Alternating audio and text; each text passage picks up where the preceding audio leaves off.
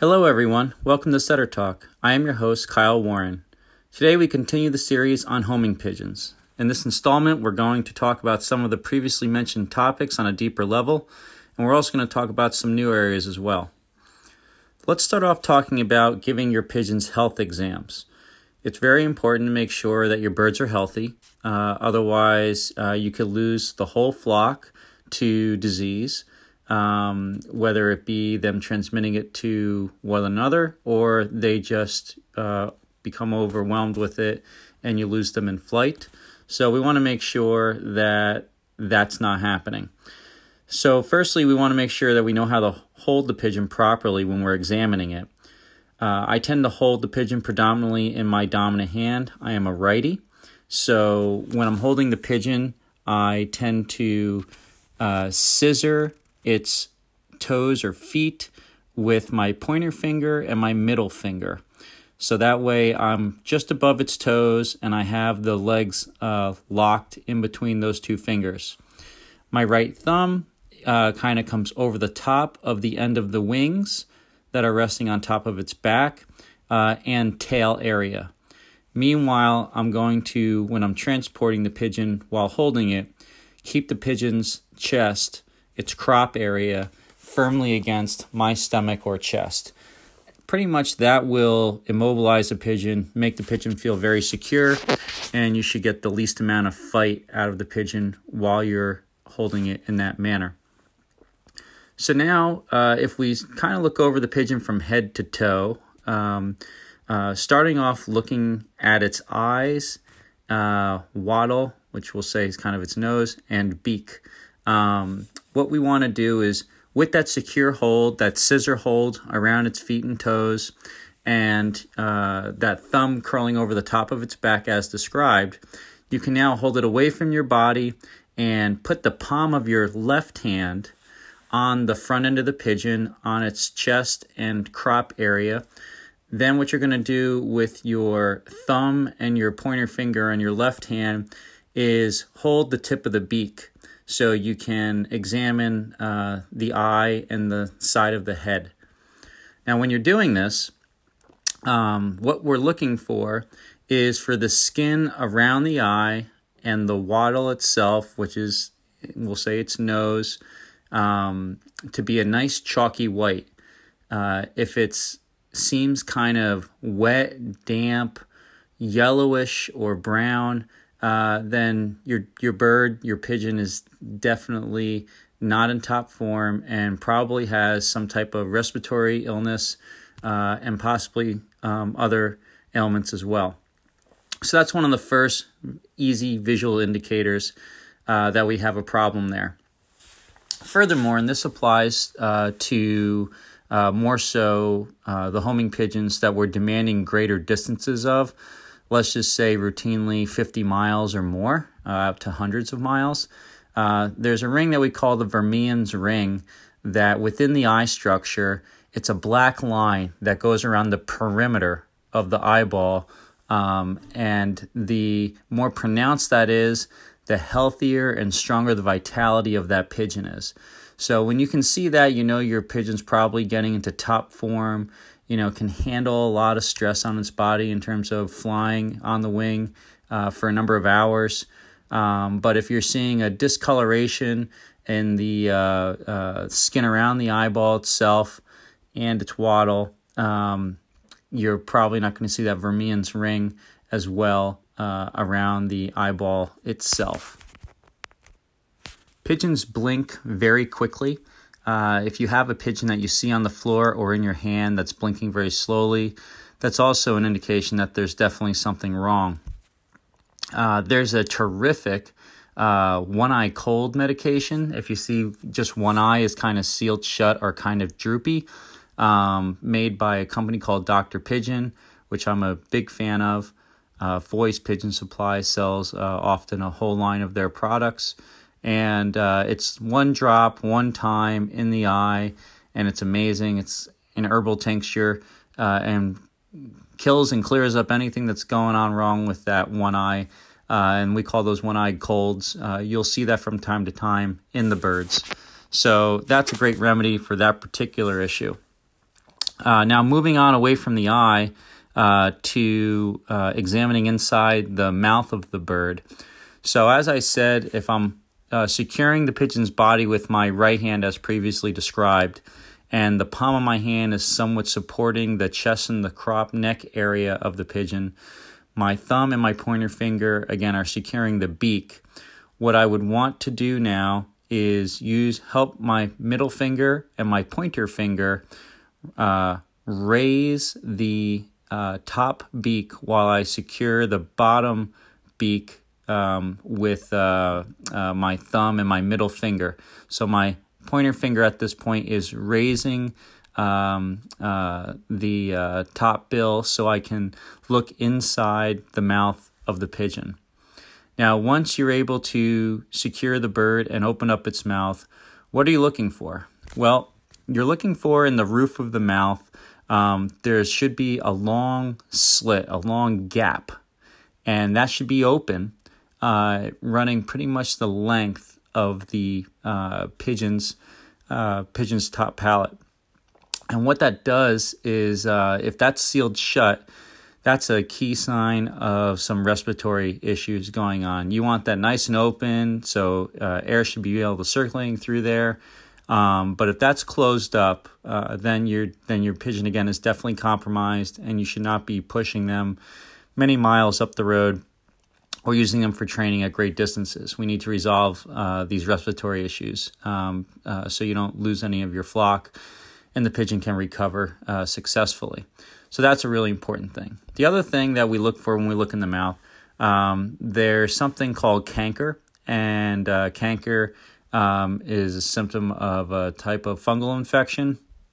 On a gross described level, it almost looks like yellow cheddar cheese um, in there. It has a very cheesy appearance and actually very much the same in terms of texture. Uh, usually, if you're doing a lot of your preventative medications, you should never see this uh, occur. But if you're getting pigeons secondhand, you don't know what the history is, or you've tried to capture barn pigeons or something of that nature, then you might uh, have a flare up of this. Um, so it, it, can be treated. However, sometimes uh, by the time you notice it in the mouth, it means that it's kind of throughout the, the pigeon's uh, system, in which case uh, it might be too late for that pigeon uh, uh, and it might expire. But nonetheless, you can remove it um, with a toothpick the best that you can. You can uh, treat it. Uh, there are a, a, handful of medications that you can look up to treat canker um, and the symptoms of that.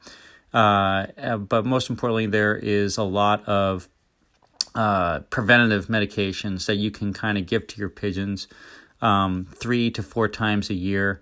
Uh, just make sure that there's kind of a gap, you know, in terms of your medication process. You kind of give them all their meds they need um, in that November timetable that we talked about in part one of this homing pigeon series. Um, and then you, you're going to roll into your breeding season, and you can give it again at the conclusion of your breeding season because you don't want to have it potentially interfere with your egg production at all because some of those medications are pretty strong. And then you can give it again um, uh, uh, late summer and then again in November. Um, and that goes for your dewormers, your your your canker related stuff. Now, there's lots of things that you can give, pre- preventatively speaking, um, throughout the year that I would recommend, um, such as herbal supplements, uh, as well as uh, other all natural things. Apple cider vinegar is a great thing for parasite control. That you can give an ounce uh, in a gallon of water twice a week um, uh, or if you can uh, uh, uh expand your your pigeon expense account. Um, there's a fantastic uh, Norwegian company that makes it's called um, Pigeon Vitality. Uh, they have one called the Improver Formula and one called the Antifungal. You give them together; it's water soluble. You put it in a gallon of water and you can give that uh, on the weekends um, uh, as a long term regimen. And if the birds get down or off their game at all, you can give it every day if you need to. But that's been a fantastic immune system uh, stimulant and booster. Um, so I, I definitely would recommend that product as well. Uh, staying inside the mouth of the pigeon, um, sometimes you'll see uh, white spots um, on the top. Uh, that sometimes can be a sign of uh, thrush. Um, I wouldn't worry too much about that, uh, but there are some uh, herbal type um, supplements that you can utilize. Even uh, put it on a um, uh, Q-tip and swab it on there. Uh, but these are all things that you just want to be aware of in your flock. Uh, you want to be breeding healthy pigeons. You want to be on top of their health programs uh, because certainly they're going to have difficulty on uh, the ones that we're putting stronger demands on um, in terms of many miles on the wing. So now we've looked at the um, the eye structure. We've looked inside the bird's mouth. We've we've looked at their wattle. Uh, other things that we assess: uh, birds have crops, or when they eat their grain, uh, the grain goes uh, down uh, through the gizzard into this uh, storage area that would, um, you know, where all the food will sit. Now, generally speaking, we want to make sure that the pigeons do not have any food in their system first thing in the morning. Most of us, as I mentioned in part one, should be training our birds, our young birds particularly, uh, in the early morning hours to give them the whole day and they get the cool part of the day, assuming that we're training late spring and uh, summertime. In the crop, you're going to see in the early morning hours an empty crop. You should not feel a single grain uh, if you're gently squeezing the front end of that pigeon where their crop is. If there is undigested food in there, first thing in the morning when you're creating up your birds to take them for a training toss, uh, then generally that means that if we're talking about late summer, uh, end of August, early September, that they probably have a uh, virus called the adenovirus. Now, it can pass without any treatment, However, they do make a fantastic medication called Adenozap. Now, there are several other medications out there as well, but Adenozap, again, uh, pretty much a capful put into a gallon, uh, has been a fantastic aid in uh, getting rid of the adenovirus in young birds um, uh, to get them back on track as soon as possible. Uh, the birds that get adenovirus will uh, lose a lot of weight. Uh, they'll be vomiting up their food. It's highly contagious by sharing their water sources and the other pigeons eating the grain that the infected birds had vomited. Uh, most often, this disease is seen when you're mingling your pigeons with other flocks. Uh, you know, so if you're if you happen to race pigeons as well as use them for your bird dogs, generally it's between the second and fourth weeks of racing young birds which puts you at the end of August to uh, uh, first half of September when these symptoms would start to arise. so, certainly, you could see these symptoms in your own flock if you're exclusively using them for your bird dogs. However, um, you know, uh, you should just make sure that uh, you're aware of these symptoms and, and how to treat it. So it's good to have this Adenozap on hand uh, in your pigeon medicine cabinet. It's also good to have some uh, moxicillin, uh, a powder that again can go in the water as well. Um, and that can also help fast track. So we'd want to isolate these birds uh, if you're able, whether they're in a dog crate, a separate section. Uh, generally, with the Adenozap, you see a huge turnaround uh, in just three days' time uh, with them uh, having that Adenozap in their water supply as their sole source of drinking water.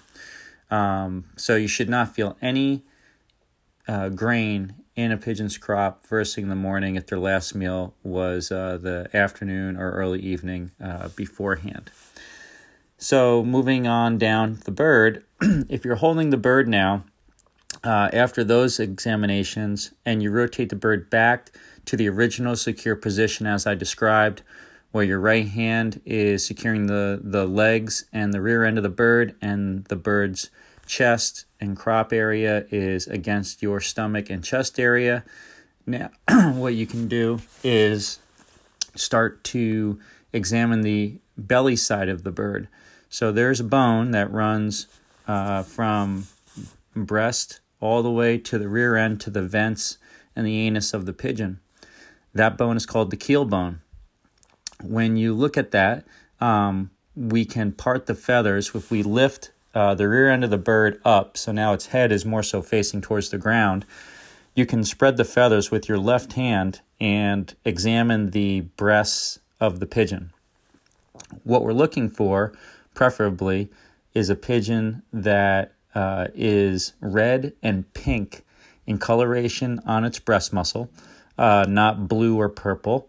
So if we see blue or purple, then we know that the pigeon is definitely in distress and hurt, and we have some oxygen related issues, along with potentially some other toxins that the bird's body is just having a hard time expelling due to the stress of some serious flight that it might have recently had. A lot of people just push their birds way too much, or if the hawks are chasing them constantly and they're spending many hours a day on the wing, they're not robots or machines. You know, they're amazing athletes, uh, but they certainly have their limits as well.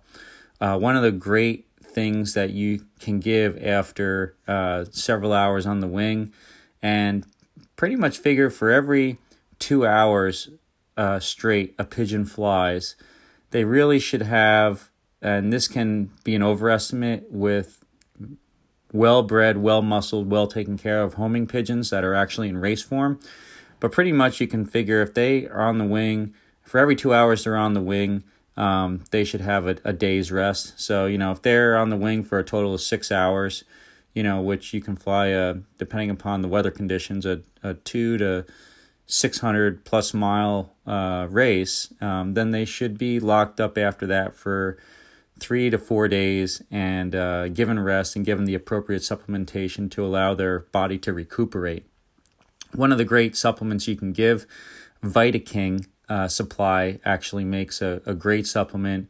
It's a grape sugar extract uh, that's backed with uh, vitamin C and ascorbic acid. Um, it's a powder, again, goes in the water. Uh, that really has pigeons uh, uh, back to um, rebound and, and restore themselves very quickly. Uh, I also, after some serious flying, um, will make sure that I give the improver formula for a solid uh, two, preferably three days, uh, with the antifungal formula that's made by um, that Pigeon Vitality company uh, that I had earlier uh, mentioned.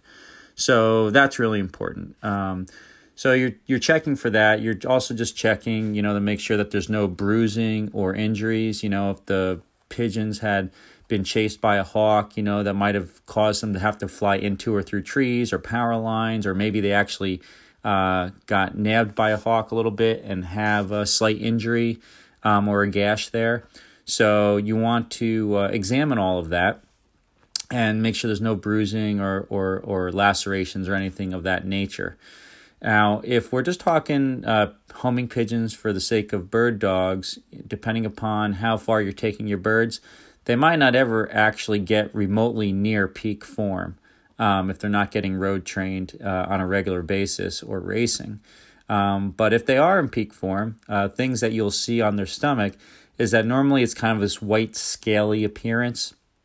Birds that are in much better condition and shape and health, that the, that flakiness will come off, and you'll be able to see the coloration of uh, their their skin and their their breast muscle much more clearly uh, because they're in more and better top form. Uh, so that's something else that you can also examine. When we're looking at moving your finger on down uh, the keel bone um, from uh, uh, breast to the rear end, there's going to be two bones if you run your pointer finger, your right pointer finger that was securing the bird. So now at this point, I'm have the bird uh, back holding it horizontally with its uh, chest against uh, mine, and I'm securing it more so with my left hand while I and I'm just going to cuff its hind end with its feet and its uh, uh, tail and end of the wings with my left hand now because I'm right hand dominant. And I'm going to run my finger along that keel bone, my right pointer finger. And once the end of the keel bone comes, you're going to feel two bones. Those are the vent bones. Um, through which, uh, if they're female, um, the eggs uh, come out uh, in between uh, through the anus. Um, uh, but the, that also determines the strength of the pigeon. This is the least important thing for just a bird dog guy. But if you're racing homing pigeons um, or you're going to be having homing pigeons for the sake of your bird dogs and they're going to be routinely, you know, going 100 or hundreds of miles um, if conditioned properly, the strength of the pigeon means a lot. So, um, you know, the, the, the fatter and longer those vents are off the back end of the keel bone, the better off you are. Um, that you want them to be thick and strong. You do not ever want to apply a lot of pressure. You can break a vent bone, um, but you but you want to um, just run your fingers, you know, somewhat firmly against them. And if they're nice, thick, strong, and long, that's a really strong pigeon. The other thing that you can assess for overall strength of the bird is back muscles are really important for uh, a bird. So when you hold your pigeon um, and you loosely have your thumb on top of its back, uh, you can and you hold it away from you hold its chest away from your chest. You look to see how much the tail dips down uh, on the on the bird versus it kind of staying straight out. That can also be a sign of uh, back strength if the tail stays kind of up. If it dips down a bit, it's not the end of the world. It just means that that pigeon might not be quite as strong um, or gritty uh, if push came to shove uh, in a, in a in a much more difficult flight. So these are a couple different pointers. Let's uh, move on down to the uh, uh, or over, I should say, to examining the wings. So now we're holding this pigeon in, in our initial described secure position with my right hand uh, scissoring the, the legs and the feet and my, uh, thumb, my right thumb over the top of the pigeon. Now, when I'm looking at this, um, I now am going to take my left hand and spread from the uh, uh, second joint on on the wing. So we'll say the first joint is where the wing meets the body, the second joint um, is kind of where the wing uh, bones are able to shape that V shape of the wing.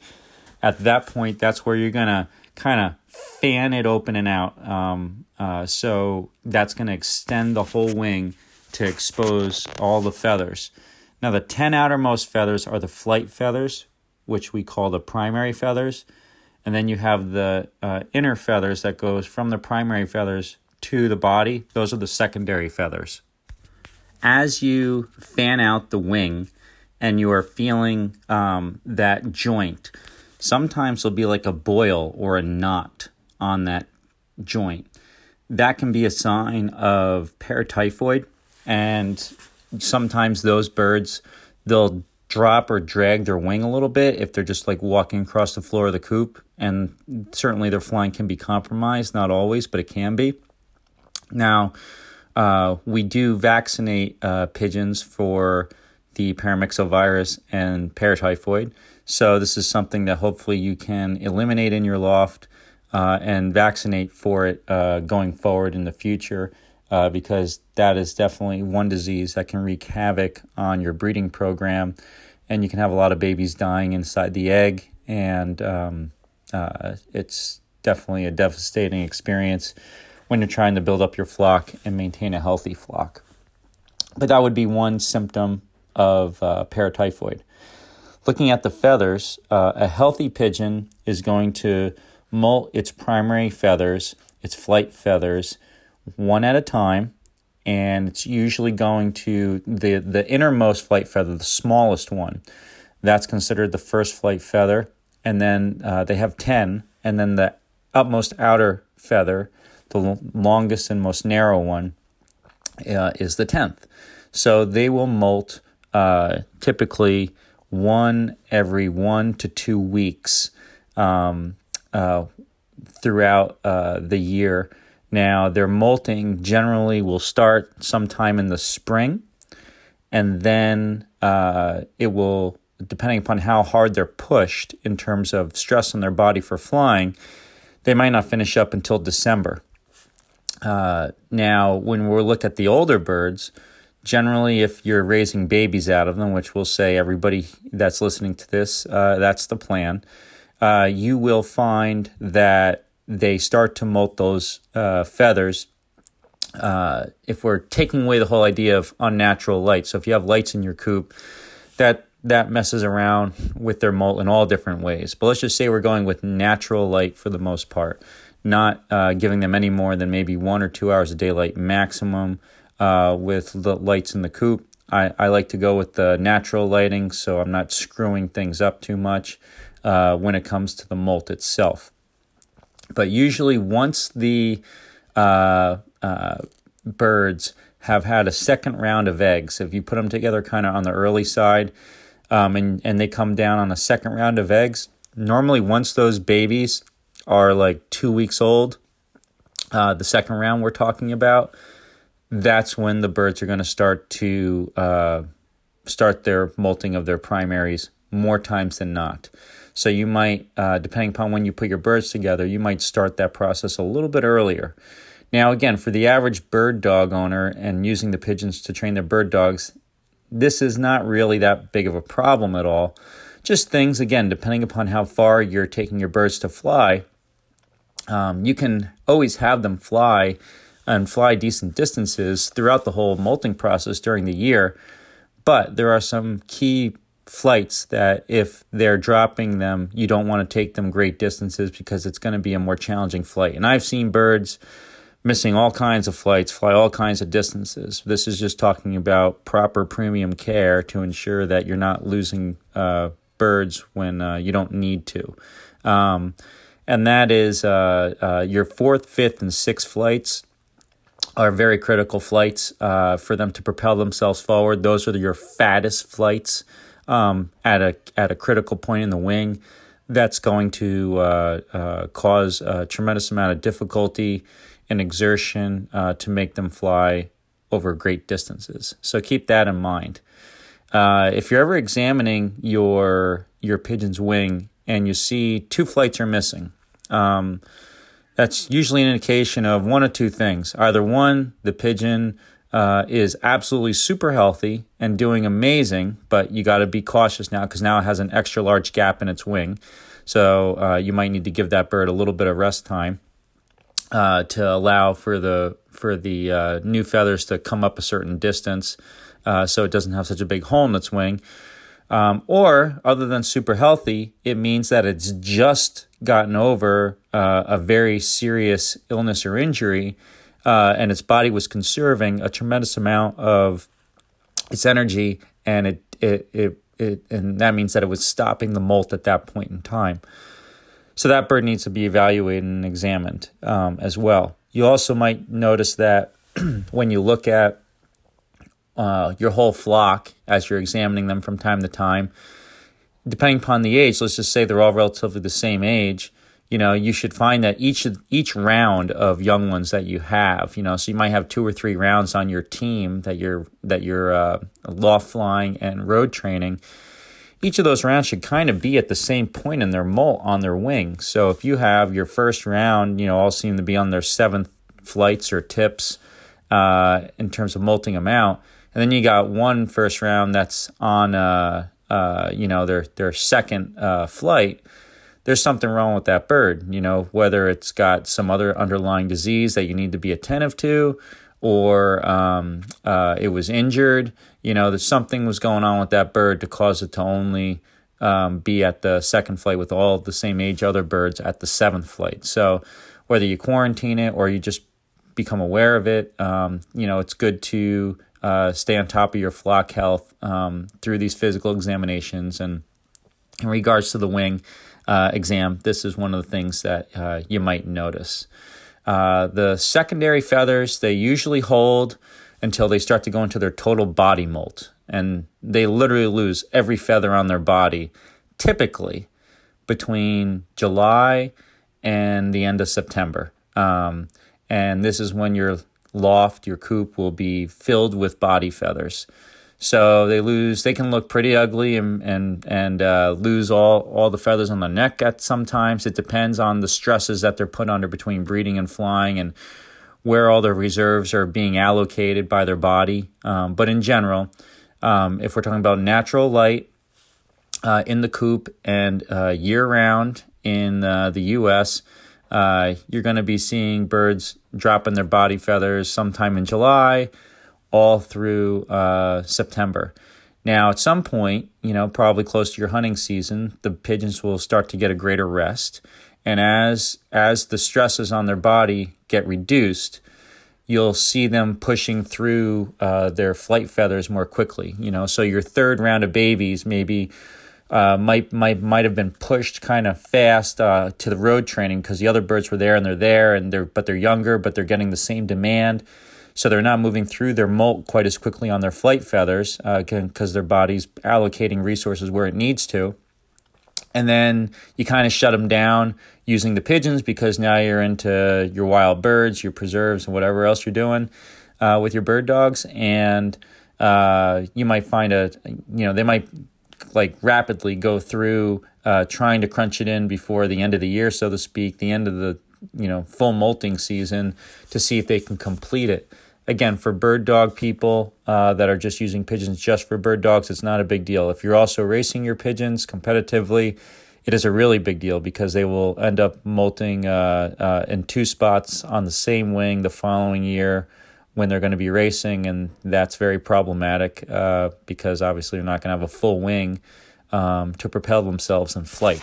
So these are issues that you can come across. Um, and you should just be aware of uh, whether or not they actually uh, make a difference to you or not. Um, depending upon the capacity in which you're utilizing your pigeons, is going to vary on a case by case situation.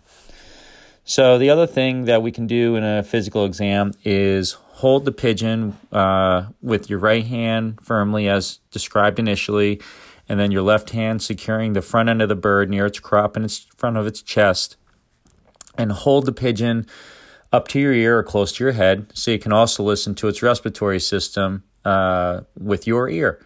And you know, if you hear any kind of gurgling or rattling, that's not good. That's also a sign of severe respiratory infection. So we call it the rattles. You know, um, there's a bunch of respiratory medications that you can give preventatively. Um, that you can give uh, uh, when you hear and see symptoms, uh, but a huge part of the pigeon's body um, are lungs and air sacs. And depending upon where you live in the country, you know, you'll in the Northeast, on the whole East Coast for that matter, we have a tremendous amount of humidity. And therefore, we get a tremendous amount of, of respiratory infections. Um, so, it's important to make sure that the loft is well ventilated. It's important that they get outside a lot. Um, it's important that you don't demand uh, a lot of stress flying from them uh, when the humidity is high and, and the heat is high. Um, you know, sometimes uh, the humidity is so bad in the summertime, you let them out first thing in the morning, but they are so thick you could cut it with a knife. Your team goes up in the air, they fly around for three to 10 minutes, and they come down with their panting. Uh, pigeons have porous skin like people, they do sweat and you know their their their uh, wings will be away from their body. They'll be drooped. Their mouths will be wide open. They'll be panting. You're like, oh my god, I got a respiratory infection. You might not have a respiratory infection. You just let the birds out, and it's really difficult to fly when the air is that heavy, and they just can't breathe. They can't they can't exchange um, what they need to exchange with that air uh, to make it productive. So um, so that might be just something to take into account for a side note. But uh, a great uh, uh, uh, medication to have on hand. Uh, an antibiotic, interestingly, for dogs, it's an intestinal antibiotic for colitis and whatnot. But in pigeons, it's a respiratory antibiotic, and that is Tylan. that's a fantastic um, respiratory medication in pigeons that can work quite well. Now, um, there are a bunch of medications that you should read up on that we won't go into and spend uh, time on. Uh, that uh, is always good to have in your pigeon uh, medicine cabinet. Uh, but you do want to have several different types of respiratory medications. and uh, supportive medications or supplements to try to prevent this from happening, in addition to quality loft hygiene and ventilation. Um, so that's examining the pigeon's uh, uh, breathing just literally by listening to it.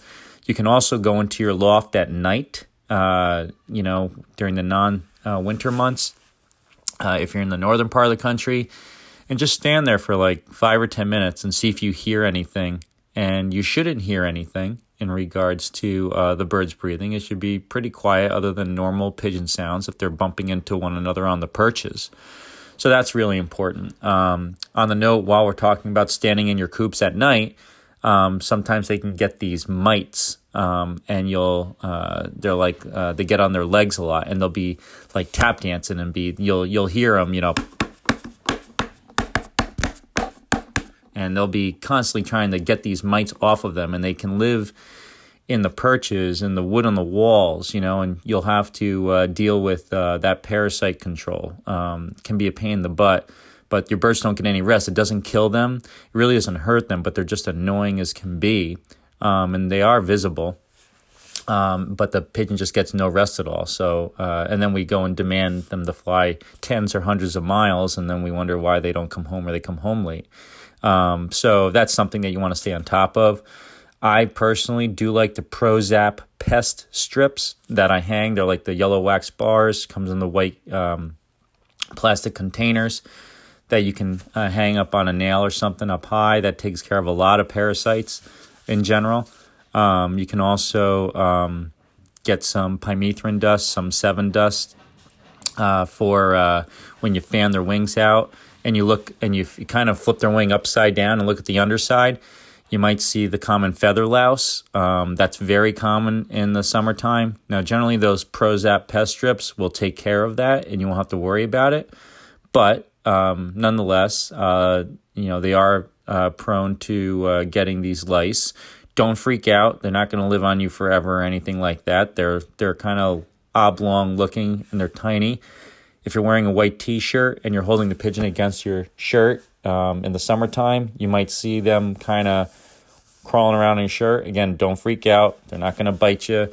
Um, it's not a big deal. You can just pluck them off your shirt, but it does mean that you probably need some parasite control. So Sevin dust on the birds if you want, and or the Prozap pest strips are fine. Obviously, if you're dealing with the Sevin dust, wear a mask.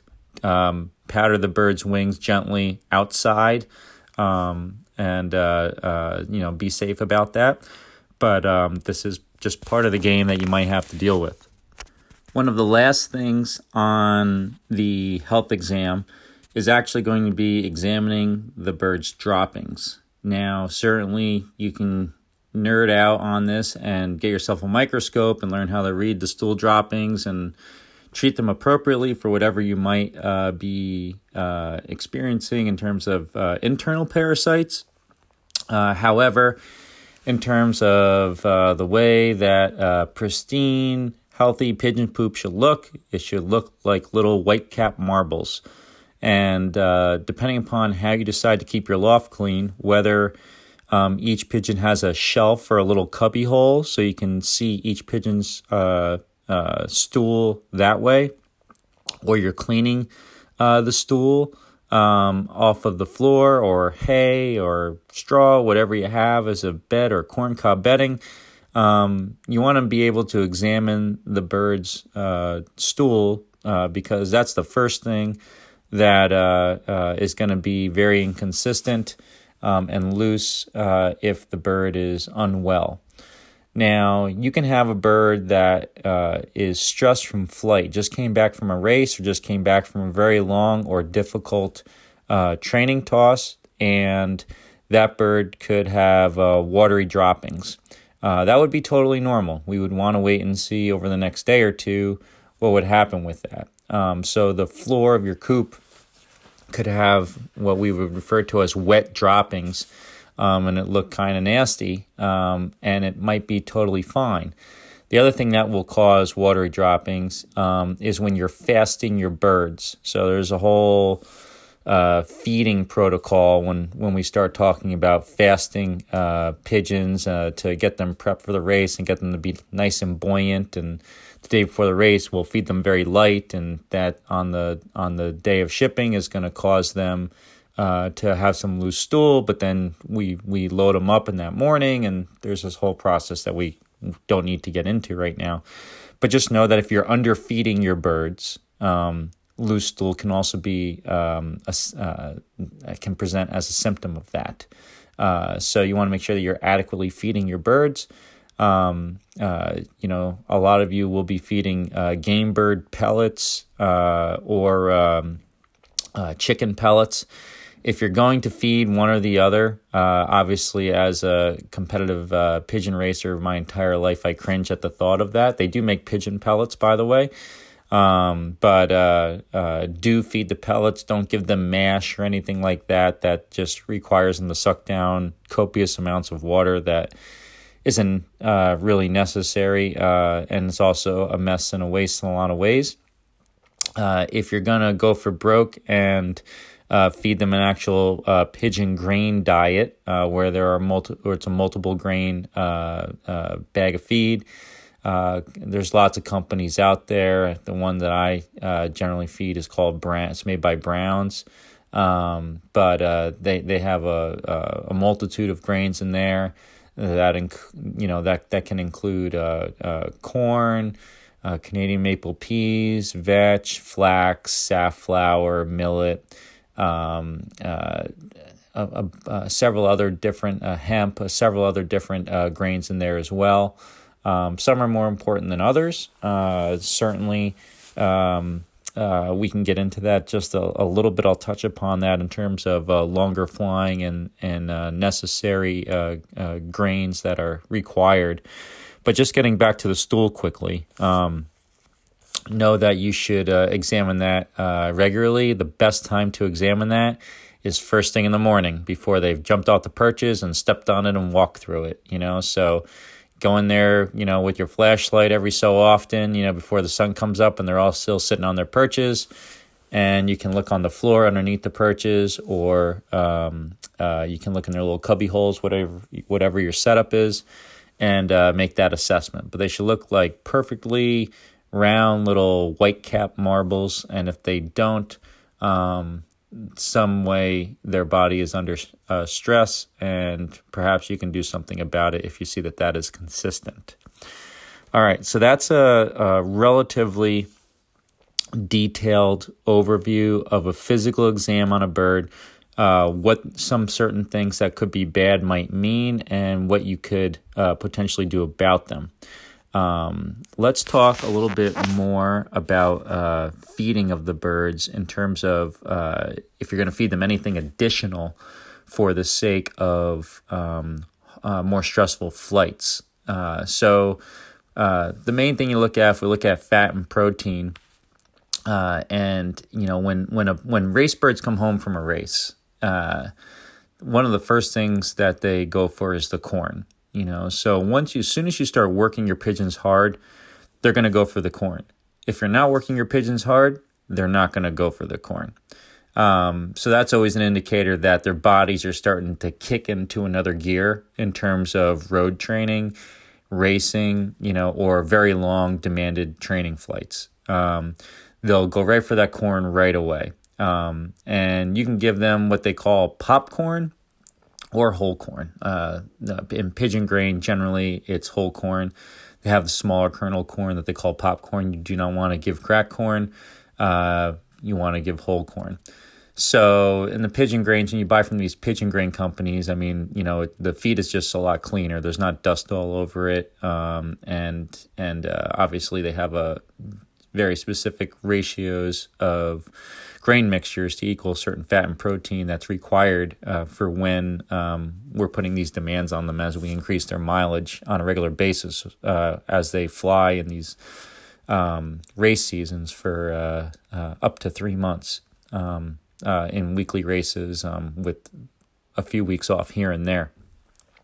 But they'll go for corn. Corn needs to be a part of their diet. Um, the other thing, safflower. They love safflower. Safflower is also really, really good for babies. I recommend you have a bag of safflower around for when you're taking the babies uh, out of the nest and putting them in the new section they almost will live off of safflower if you let them. Um, they absolutely love that. So that's really good. It's high in fats, good protein. Uh, it's a superfood uh, for pigeons, is safflower. Um, the uh, safflower also for road training birds, they very much like it. Um, it's a great food. Um, pigeons, when they're taking off, when you open up those crates or you shoot them out of their launcher, you know, to go up and fly home, to get up to cruising speed, they burn, uh, you know, 50 to 60 some odd percent of their uh, fuel to get up to that cruising speed. Um, so when you look at that's how they're burning that energy, a lot of that energy can come from safflower. Um, your your your longer uh, chain fats and sugars. Uh, you can look at uh, if you want to get real fancy. Um, you can uh, get some uh, raw Spanish peanuts us in the pigeon world uh, will use these a lot. Uh, again, this is more for uh, you know extreme flying. So you know you can stick with your corn safflower, you know, uh, supplementing your your pigeon pellets, you know, um, or if you're getting your mixed grains, just make sure that you get the uh, uh, you know they have it has ample safflower uh, and and corn. Now, safflower can be a little bit more expensive, so sometimes you you'll you'll get this quote unquote pigeon mix, and you'll open up the bag and it's going to look like a bunch of millet, some peas, and some corn. Um, well, buy a bag of safflower and mix it in, uh, and that can go a real long way in your pigeon's health uh, in terms of their nutritional needs. Uh, but getting back to your uh, your your longer flights, hundreds of miles, we're talking now. Um, uh, usually, like the last three days leading up to this uh, anticipated long flight, um, that's when I'll start to make Span- raw Spanish peanuts, uh, roughly uh, 10 to 15% of their diet. And uh, it's the pigeons actually absolutely go ballistic for it. It's like little kids in chocolate. So uh, I'll give them that separately from their mixed grains after they've eaten all of their grains um, uh, because they'll just fill right up on the on the peanuts, or they'll be so much anticipating it. Um, once you've done it, or if you have done it, uh, you know how crazy they go for those peanuts. Uh, so if you like the pigeons and you like to see them happy, that's definitely something that you can do, and it's good. It's a very healthy for them to do in small doses. Uh, you can overdo it. You don't want to give them too much, but a ten percent ration is absolutely fine. Generally speaking, pigeons need to eat, uh, a healthy pigeon in shape needs an ounce of grain a day. That's not a lot of grain. Uh, they eat more when they're not in shape. Uh, so, uh, an ounce of grain a day on average. Uh, in general, uh, I think you're better ever so slightly overfeeding them than underfeeding them if we're not talking about racing pigeons. Um, that being said, when you look at how you are feeding them, um, you know, uh, you look at them, you think in terms of an ounce a day. If you're feeding them twice a day, um, you know, you you figure you figure out that math, you know, based on the number of pigeons in the section into the trough that you're feeding them on, and uh, you know, um, uh, from that, you know, you kind of see you go back in the afternoon or the next morning and you assess the last thing they're going to eat, just like little kids are their peas. Um, so if you got a ton of peas in there, you're overfeeding them, and you can feed them less. So you're going to have to just judge that and figure that out. You know, the the the their metabolism kicks in, and they they do a much better job of digesting when they're uh, racing hard, working hard, um, and fed the right amount. So. Uh, that is a little bit of a learning curve uh, that you will uh, learn going forward. Okay, bouncing around on topics a little bit, um, let's talk about bathing your birds. Um, as I mentioned earlier, pigeons do sweat, so you want to make sure that when you're packing them up, uh, you're not overpacking them in terms of too tightly, overcrowding them too tightly in their crates. Uh, it's nice to have kind of a mesh crate, so or a well ventilated crate, not just through the top but on the sides as well, if possible, um, just to minimize the sweating before flight. Uh, and you know, pigeons, I'm sure different pigeons to dogs smell differently. Um, I'm, I'm always talking about this one pigeon that has managed to avoid the hawks over the years. He's helped me train 77 bird dogs now and in counting. Um, and uh, he's just an amazing bird.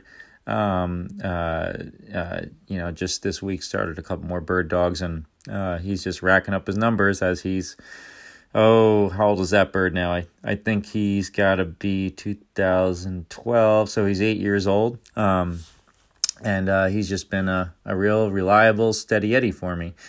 Um, but when we look at how um, we're going to uh, uh, help the birds a lot, bathing them means a lot. And just regular water, you need to give them bath salts, though they do make them for pigeons. Um, but you bathe them. Uh, pigeons create a lot of like talcum powder, white dust, a white powder. So um, uh, that allows them to get that off, allows them to get the sweat off. Uh, sometimes uh, when uh, uh, dogs that were uh, handling and pointing pigeons well and seemed interested in them seem to lose interest or seem to be having a hard time pointing them, and you're using the same birds you always used, um, besides scent conditions and poor weather for scenting conditions for your dog, I tell people give your give your pigeons a bath. You know, if it's not the wintertime, uh, they sell pigeon trays, pigeon bath pans that you can put, um, uh, you know, an inch of water in or more. And the birds love it. They go in there, they'll waddle in it, they'll roll around, they'll clean themselves, and then they'll give themselves a sun bath after that.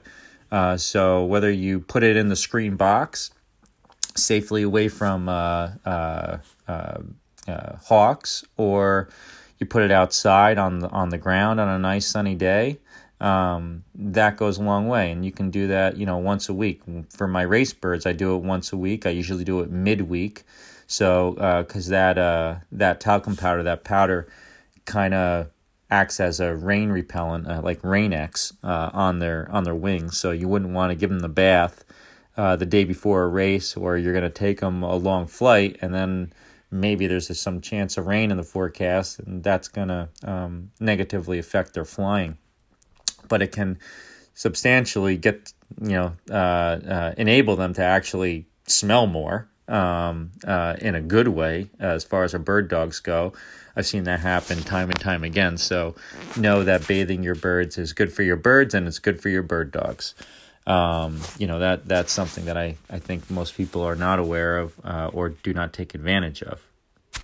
There are a few more topics that I feel are of value and importance uh, to discuss with homing pigeons, but I think uh, we've covered enough here today in this show for you to go back to your lofts and look at your medicine cabinets and see uh, what you can uh, improve upon uh, with your whole pigeon setup and situation.